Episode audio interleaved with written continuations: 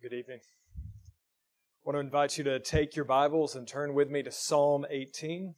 We're reading the second part of this psalm this evening, verses 31 through 50. 2 weeks ago, we looked at the first part of this psalm. Many of the psalms in Book 1 have praised God during conflict. And this one praises the Lord for an end of conflict. David here is nearing the end of his life, and he's reflecting on all that God has done for him, that He has delivered him from all his enemies. And as we read this, some might think, how do we apply this psalm to ourselves? Is the Lord promising to deliver me from all of my enemies in the same way? Well, it depends on what you mean. If you're asking, will God give me a problem-free life? Well, that's not what He did for David at all. And if you're wondering, will God eventually, if I'm faithful, heal all my diseases and deliver me from every trouble, give me a long life like He did for David? Well, the Lord doesn't promise that for each of us. But how do we think about this? Well, remember mainly that David is a king.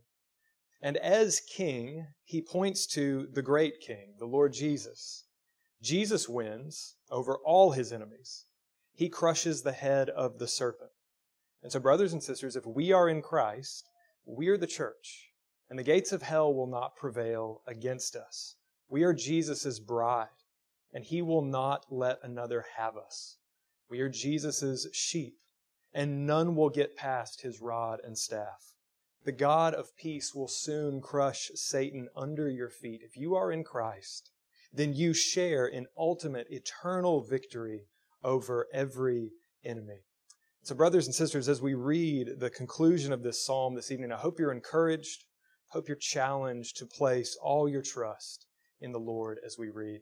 Would you stand with me for the reading of this word from Psalm 18, beginning in verse 31. Hear the word of our great God. Who is God but the Lord? And who is a rock except our God? The God who equipped me with strength and made my way blameless. He made my feet like the feet of a deer and set me secure on the heights. He trains my hands for war so that my arms can bend a bow of bronze. You have given me the shield of your salvation, and your right hand supported me, and your gentleness made me great. You gave a wide place for my steps under me, and my feet did not slip. I pursued my enemies and overtook them, and did not turn back till they were consumed.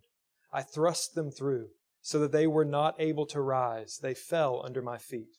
For you equipped me with strength for the battle.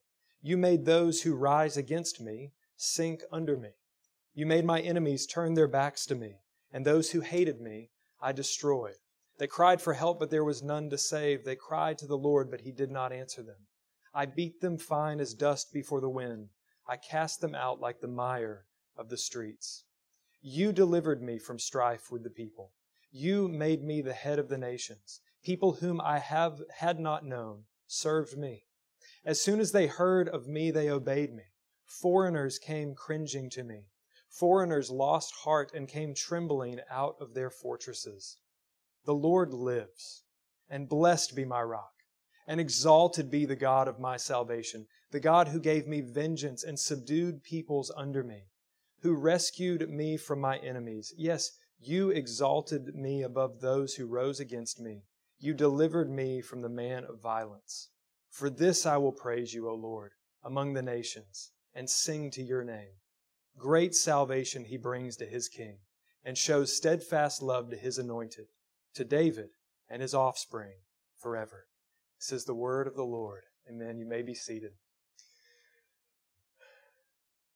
Well, 2 weeks ago, we looked at the first 30 verses in three parts. We looked at the dilemma and the deliverer, looking at those first two verses. We looked at the dramatic deliverance of the Lord, and we looked at the delivered one as he was described there in verses 19 through 30, as we saw this description for David. Well, here we'll see the detailed deliverance that David experienced in verses 31 through 45, and then we'll see the delivered one, that is David's doxology as he worships the Lord. And so as we prepare to dive into these verses, let me pray for us. Lord, would You help us to see and savor Christ as we read this word? Lord, we thank you for Jesus, the Word made flesh, who dwelled among us, who lived the perfect life so that we might have life. He lived, He died, and He rose again and vanquished all of His and our enemies. Lord, would you help us to trust Him? Would you help us to love Him? As we read this evening of King David, would you make us think not only of him, but of King Jesus? And Lord, help us to know Him. In His name we pray. Amen. Well, if you look with me to review a little bit, look back with me at Psalm 18, the title, and then verse 1. You remember in the title here, there's a long title for Psalm 18, but remember these words that David wrote this song to the Lord on the day when the Lord delivered him from the hand of all his enemies. This is the occasion for this psalm. And this psalm, by the way, if you've forgotten, it's also placed in the narrative of 2 Samuel, near the very end of the book, near the end of David's life. But look at the first and most intense thing that David says to God in verse 1 there. He says, "I love you, O Lord, my strength." John Calvin says about this that love is the principal part of true godliness. There's no better way of serving God than loving Him. And so David, for 50 verses, is about to survey all that God has done for him, and he is overwhelmed by the Lord. And so you see in that David's love for God is not a mere sentiment. It's not this warm feeling that he carries around with him. David's love for the Lord is doctrinal and it's experiential. It's based on content. It's not based on what he feels in the given moment. It's based on what the Lord has said and what the Lord has done. Between verses 1 and 2, David gives 9 my descriptions of God, and they're all emphasizing His strength, my rock, my strength, my fortress. David's expression of love is not based on the great day that he's having. It's his duty. The Lord has done for David. The Lord has revealed Himself to him, and so David must return praise to God for all that He has done. But it's not just David's duty we see here, it's also his delight. David loves the Lord for what He has done for him. He's overflowing with gratitude. And so what should we take from this here at the outset? Well, brothers and sisters, do we praise God, and do we do it with zeal? When we call to mind something that the Lord has done for us, do we praise Him? Do we thank Him for it? And when we are gripped by some doctrinal truth that we hear as we read the Bible or as we hear teaching, do we praise Him? Do we not just file it away as something else now that we know about the Bible? But do we respond? Do we say, "Thank you, Lord, that this is who you are, and this is how you deal with your people"? Brothers and sisters, are you zealous for Him? Remember here that David is nearing death, and yet there's a youthful zeal about David's prayer. David's not settling into his final days. He's bursting with joy. Brothers and sisters, are we alive with praise? For us, Christ saved us from the grave, from the rushing waters of sin and death. Friends, do you have the regular habit of thanking Him for this in prayer? And when I ask, are we zealous, I'm not saying are we foolish, are we over the top, are we kind of losing our minds, are we silly about our praise for the Lord? No, the Bible warns us against having zeal without knowledge. But knowledge doesn't erase our zeal. We're not very smart Stoics. No, knowledge establishes our zeal. Knowledge of the Lord leads us to praise Him.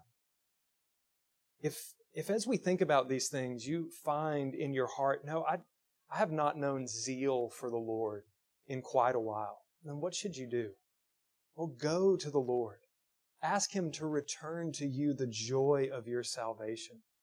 Go to the Word. Read of what the Lord has done for you, who He is, and what He has promised to you. Go to Him in prayer. Ask the Lord to grip you, to teach you, to plant His truth deep in your mind so that it goes all the way down to your heart. Learn from David's zeal when he was full of years. And to the young who are here, remember, are you zealous for the right things?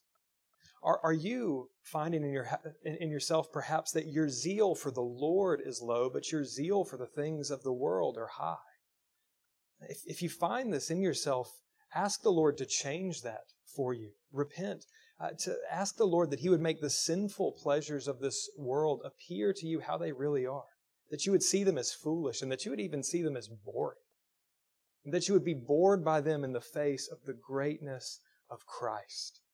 Compared to His glory, that you would find Him joyful over everything else that the world has to offer. Friends, this is how David sees the Lord. There is nothing compared to Him. And this is where he goes in verse 31, if you'd look there with me. David describes God as he says, "Who is God but the Lord, and who is a rock except our God? The God who equipped me with strength and made my way blameless." Now, David is about to go into a description of specific ways in which the Lord equipped him, helped him through his difficulties in life.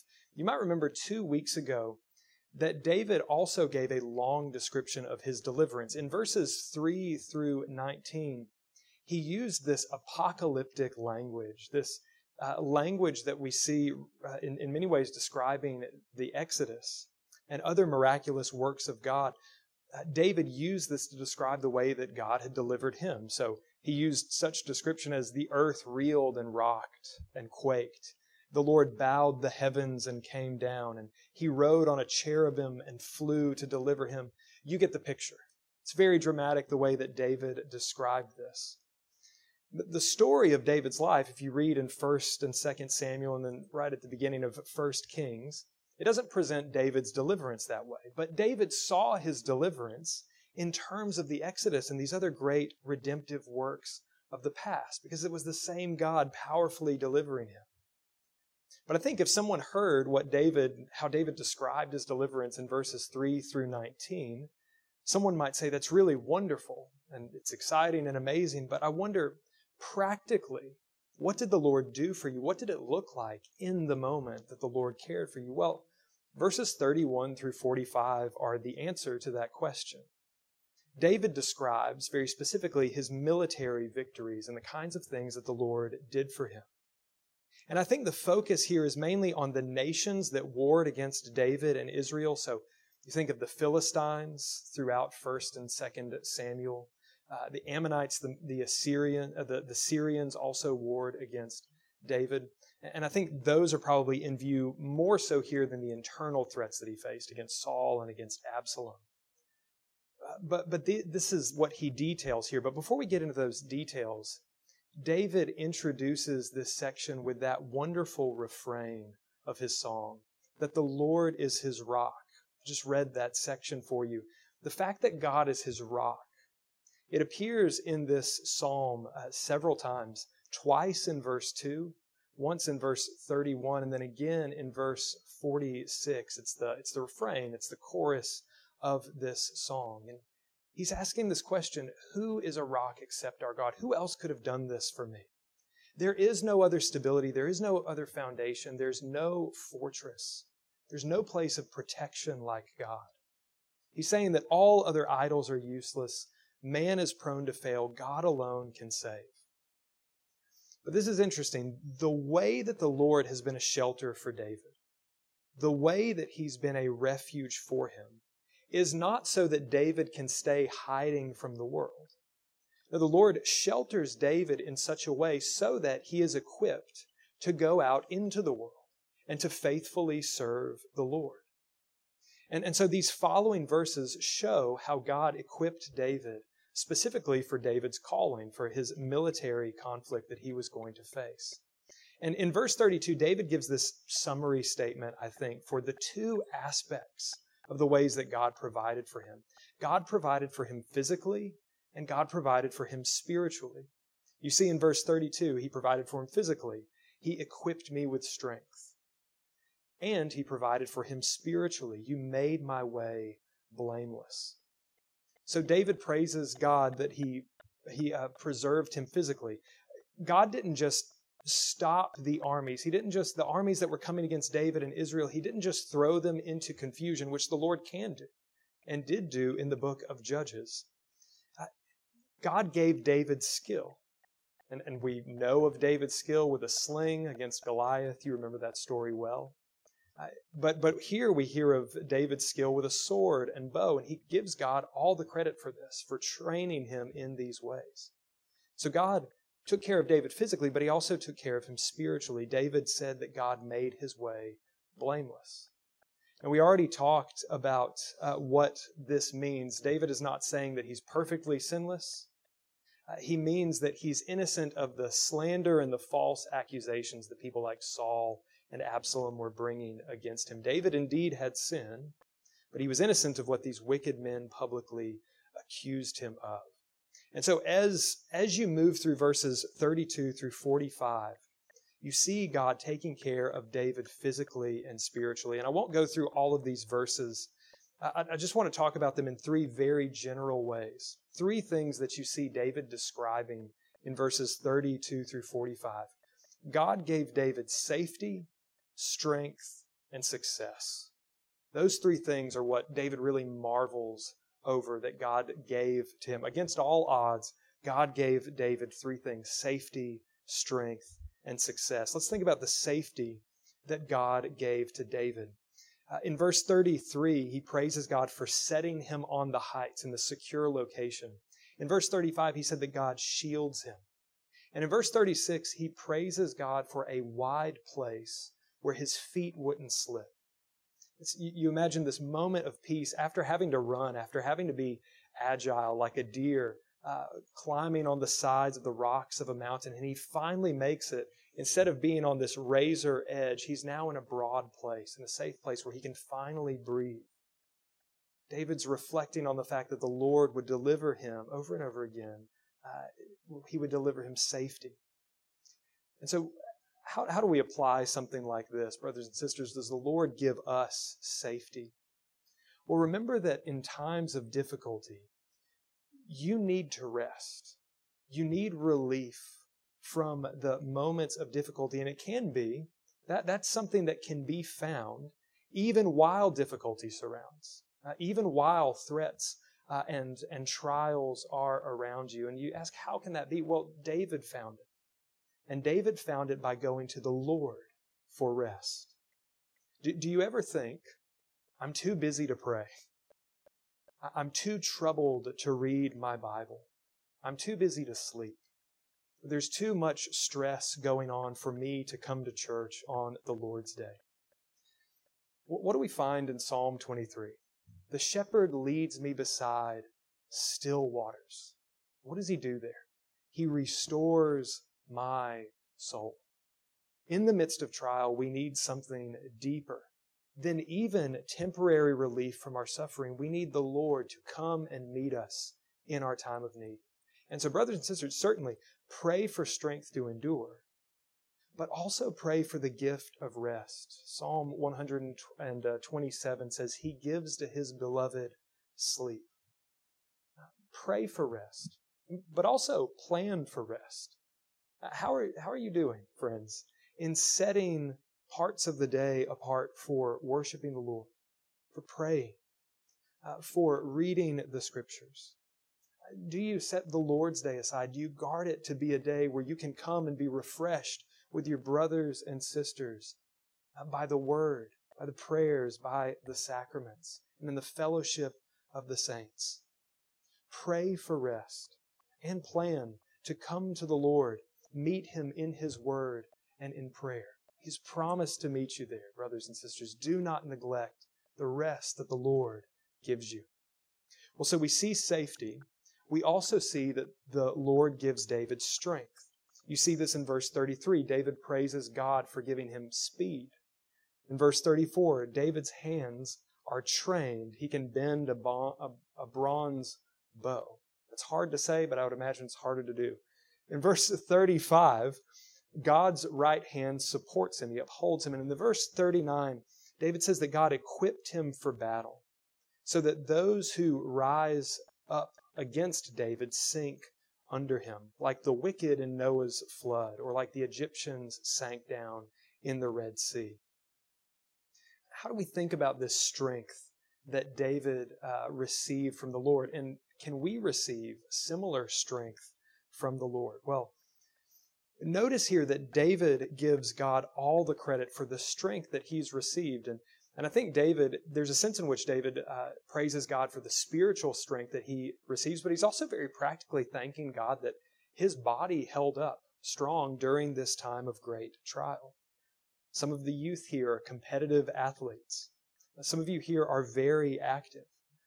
Do you recognize that those abilities, those very practical abilities that you may take for granted day to day, are gifts from God? Do you praise the Lord for the gifts that He has given you of health and strength when you have them? Do you praise Him by, one, using those gifts, and two, by praying and by recognizing that these are, in fact, gifts from the Lord? Some of you, when you hear about the strength that David praises God for, you're thinking about the frustration of injury or the loss of strength due to pain or illness. Well, notice that David is saying this and praising the Lord when he is in his old age, closer and closer to death. 1 Kings 1 tells us that David in his old age couldn't get warm, no matter how much they covered him. Remember other saints that the Scriptures speak of, that Jacob, once strong enough to strive throughout the night, walked with a limp through the rest of his life. Paul had a thorn in his flesh that troubled him, and no doubt the injuries that he sustained from being beaten until he was near death troubled him through his life. But remember that Paul's joy in suffering was not due to him ignoring his suffering. He prayed to the Lord to heal him of his pain, and yet he was able to find refuge, to find spiritual strength, endurance in the Lord. See here that David is praising the Lord in such a way that as he thinks about his strength, he's not stuck in the glory days. He's not wishing he could go back to his 20s or his 30s. He's thanking the Lord that He provided for him what he needed in the time that he had, and it was a great gift to him. But that what has endured, what has sustained him, is his vibrant relationship with the Lord. Here we see a right theology of the body. The Lord gives, and the Lord takes away. And nonetheless, blessed be the name of the Lord. Let us model what David is doing, the way that David is praying, as we think about the gifts that the Lord has given to us physically. Well, third, as we've thought about safety, as we've thought about strength, David praises the Lord for success. Success militarily over his enemies. Verses 37 and 38, we see David pursued his enemies and he overtook them. He didn't turn back until the job was finished. The language here is graphic. He thrust them through with the sword and they fell at his feet. That's an intense description, but David is not gloating, and he's not rejoicing in the fact that he put some to death. But imagine for a minute why David would be speaking this way. Imagine the terrible fear that David might be struck with, being sword to sword against another person who desperately wants to kill him. And imagine the relief that David must feel when that foe who is trying to destroy him one moment is then vanquished and will not rise again. David is expressing here the relief of those terrible moments being over and acknowledging that it's ultimately the Lord who delivered him. In verses 40 through 42, we see a full picture of defeat, that the Lord helped David to completely conquer over his worst enemies. And we see in verses 40 through 42, it's a striking image. It says that some cried out to the Lord, but it was too late. They cried out to the Lord, but He did not answer them.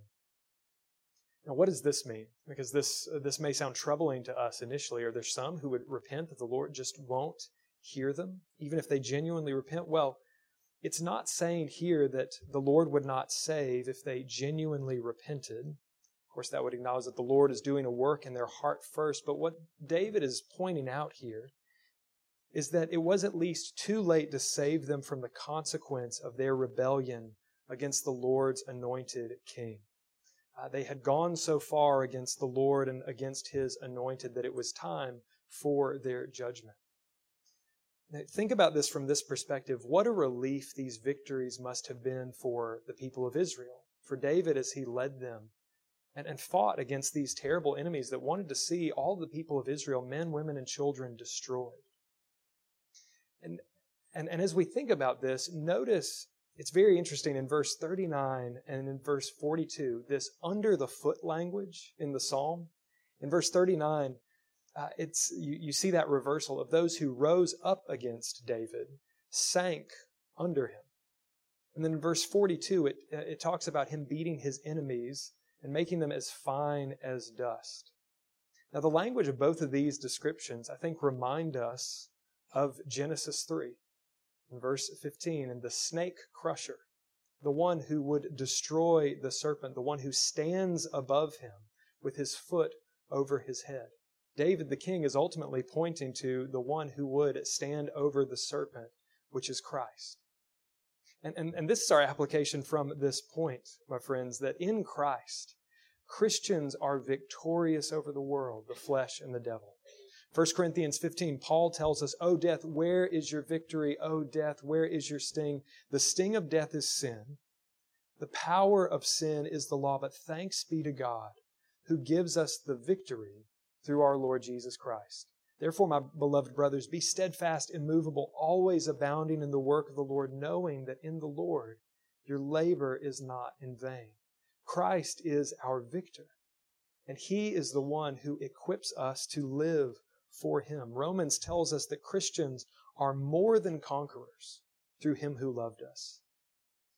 The victory that we have in Christ is greater than any of the military victories that David describes. And it is more sure than any earthly warrior, any victory that any earthly warrior could accomplish. Christ, what does Psalm 110 tell us? Christ has made his enemies his footstool, and he will return one day to make that final. And so what have we seen in these verses? David received from God safety and strength and success. And I think in this passage there, we're reminded that Christ is our eternal safety and strength, and that he gives us success. He gives us eternal victory. There's one thing in this passage before we move on from it that I want to point out for you, and it's back in verse 35. It's in the third part of that verse. It's a surprising thing that David says in some ways. It's a brief phrase, "Your gentleness made me great."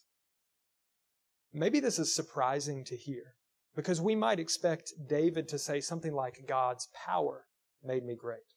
God's justice made me great as I was the avenger over these foes." But David says that it is God's gentleness that made him great. So I take this to mean that God's gentleness toward David is ultimately what made him great. Another way of saying this is that the only reason that David could stand, the only reason that David received safety and strength and success, is because God was gentle toward him. God was gracious. He was patient with David. God was gentle toward him. He did not treat him as his sins deserved. My friends, is this the way you think? God is gentle toward me, and that is the only reason that I am here. Anything that I could praise him for giving me has not been because of my good works, because of how good looking I am, because of how smart I am, because of how funny I am, because of how successful I am. The only reason that I have anything that I have is because God has been gentle with me. I deserve the harshness of God. I deserve his condemnation because of my sin, but instead, he has been gentle with his children. Psalm 130 says, "If you, O Lord, should mark iniquities, O Lord, who could stand? But with you is forgiveness. Therefore you may be feared."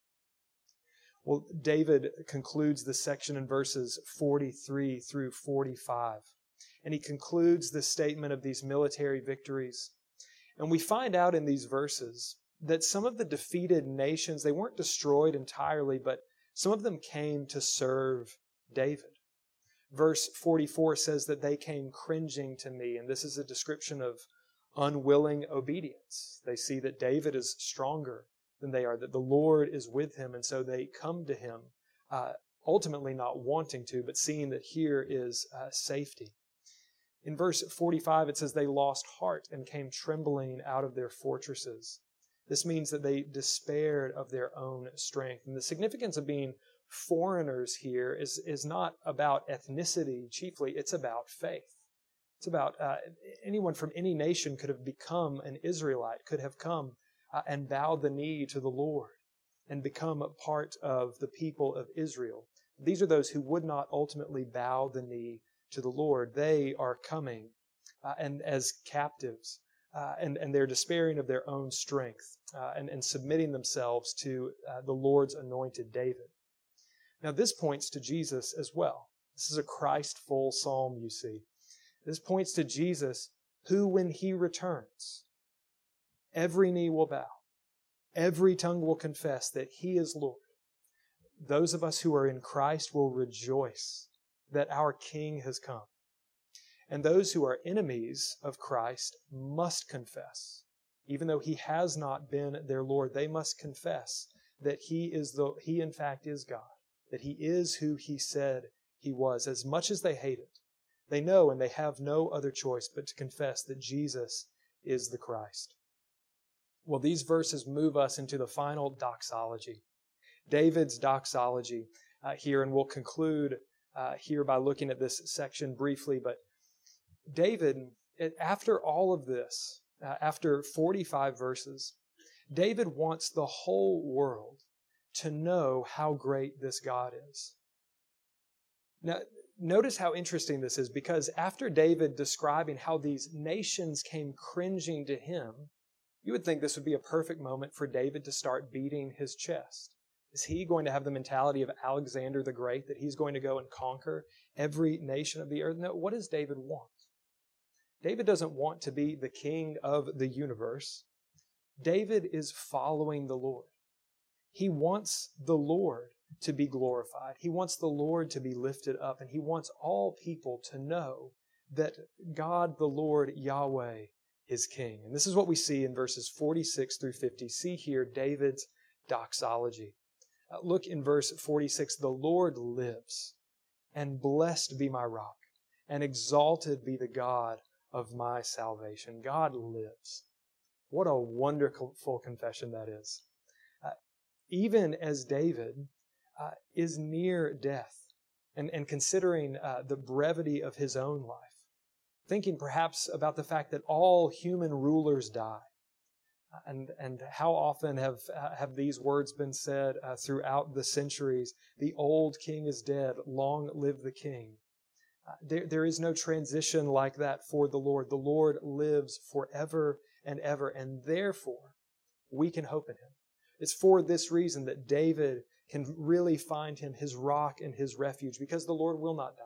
The Lord will not fail. The Lord will not be defeated. And so he can be David's refuge forever. He can be our refuge forever. And we see in verse 47 through 48, that God gave David vengeance. Here we see that God avenged David by finally bringing Saul and Absalom's wickedness to an end. And David knew that God was his avenger and that he was not supposed to take revenge into his own hands. This is why David for so long would not put Saul to death. He waited for the Lord to overthrow Saul so that he could be king. And so David is rejoicing that God is his avenger. Those who had done him wrong, the Lord visited that justice on them. But he's also recognizing here that by holding the office as king, David was one who was called to wield the sword, to protect his people, to administer justice for the Lord. And he praises God that he strengthened him for that work. Again, David's not joyous about death, the death of another person. His joy is in God's deliverance, in God's justice, and that's what he looks to. And that brings us to these final two verses. And these are really glorious verses, friends. Look with me at verse 49. For this, all of this that he said, I will praise you, O Lord, among the nations, and sing to your name. David will praise God among all those nations. He will boast in God and not in his own strength. Again, he wants to be faithful to the Lord. That's why he's king. David didn't have long ambitions of being king. He was saying yes to what God told him to do. And now it's not that he wants his fame to extend to the nations. He wants the Lord's fame to extend, and ultimately the great King Jesus. Now, by the Holy Spirit, David here speaks more than he himself probably knew in that moment, because Paul is going to quote these words in the New Testament. In Romans 15, he's going to use this verse to show that salvation is not for the Jews only, but for the Gentiles, for the nations as well. Paul says in Romans 15, this is in verse 8, for I tell you that Christ became a servant to the circumcised to show God's truthfulness, to confirm the promises given to the patriarchs, and in order that the Gentiles might glorify God for his mercy. As it is written, and he quotes our psalm, therefore I will praise you among the Gentiles and sing to your name. Now, lest you think that Paul is taking liberties there by saying Gentiles instead of nations, the word Gentiles just means nations. Paul is seeing that David's hope was that the world would praise the Lord, and that this was expressed in his own day as the gospel was going forward, not just to the Jews, but to the Gentiles as well. The people of the world, the people the world over, were beginning to praise and to call on the Lord. Now, David, speaking of him saying more than he realizes, this last verse, verse 50, is filled with messianic language pointing to Christ. In verse 50, look with me, great salvation he brings to his king and shows steadfast love to his anointed, to David and his offspring forever. So the three parts of this verse, that salvation belongs to his king, that he brings salvation to his king, that God shows steadfast love to his anointed, and God shows steadfast love to David and his offspring. These are incredible. Look at the first part of that verse, that salvation he brings to his king. God saved David from all these near-death experiences throughout his life. But King Jesus rose victorious from the grave. And in that, he accomplished salvation for all the elect. The salvation that God brought to King Jesus brings to us, his people, who are united with him. Secondly, there, in the second part of verse 50, God shows steadfast love to his anointed. Now, David is God's anointed. God sent Samuel to anoint David with oil, which symbolized the pouring out of the Holy Spirit, the setting apart of David for this special task of being king. And then God repeatedly showed his love for David throughout his life. The Hebrew word for anointed is Messiah. Jesus is the anointed one. Jesus is the Messiah. He is the one set apart to be the Savior of sinners, the one the Holy Spirit descended upon at his baptism. Jesus saved not only himself, but all who would trust in him. To be anointed is to be set apart. To be set apart for what? David was set apart to be king.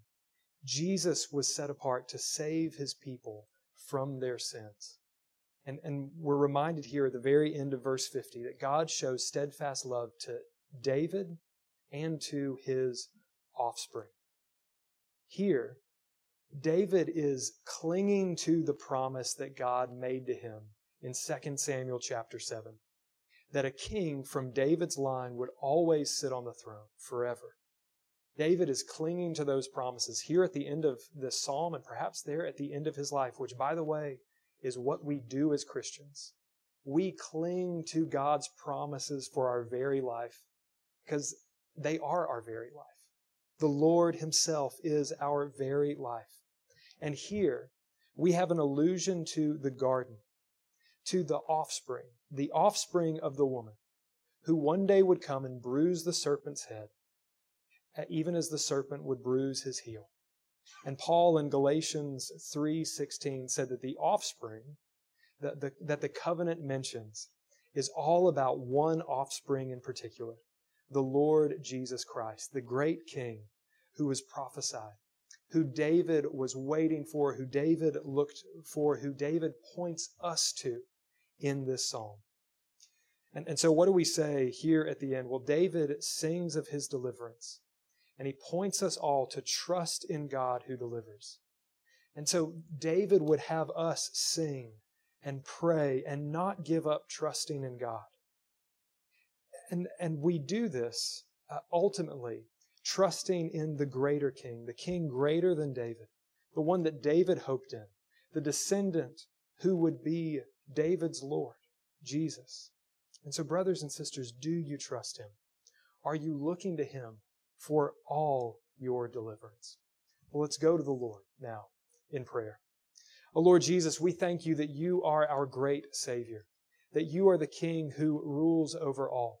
Oh, Lord, would You help us to lay aside every weight, every sin that would hold us back, that would entangle us.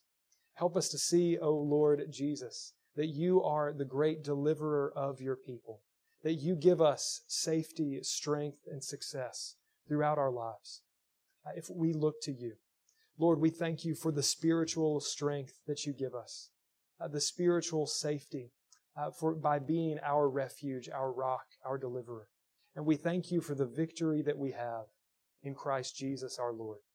O God, our Father, help us to trust in our Lord Jesus by the power of Your Holy Spirit. Help us as we continue to worship You in Jesus' name. Amen.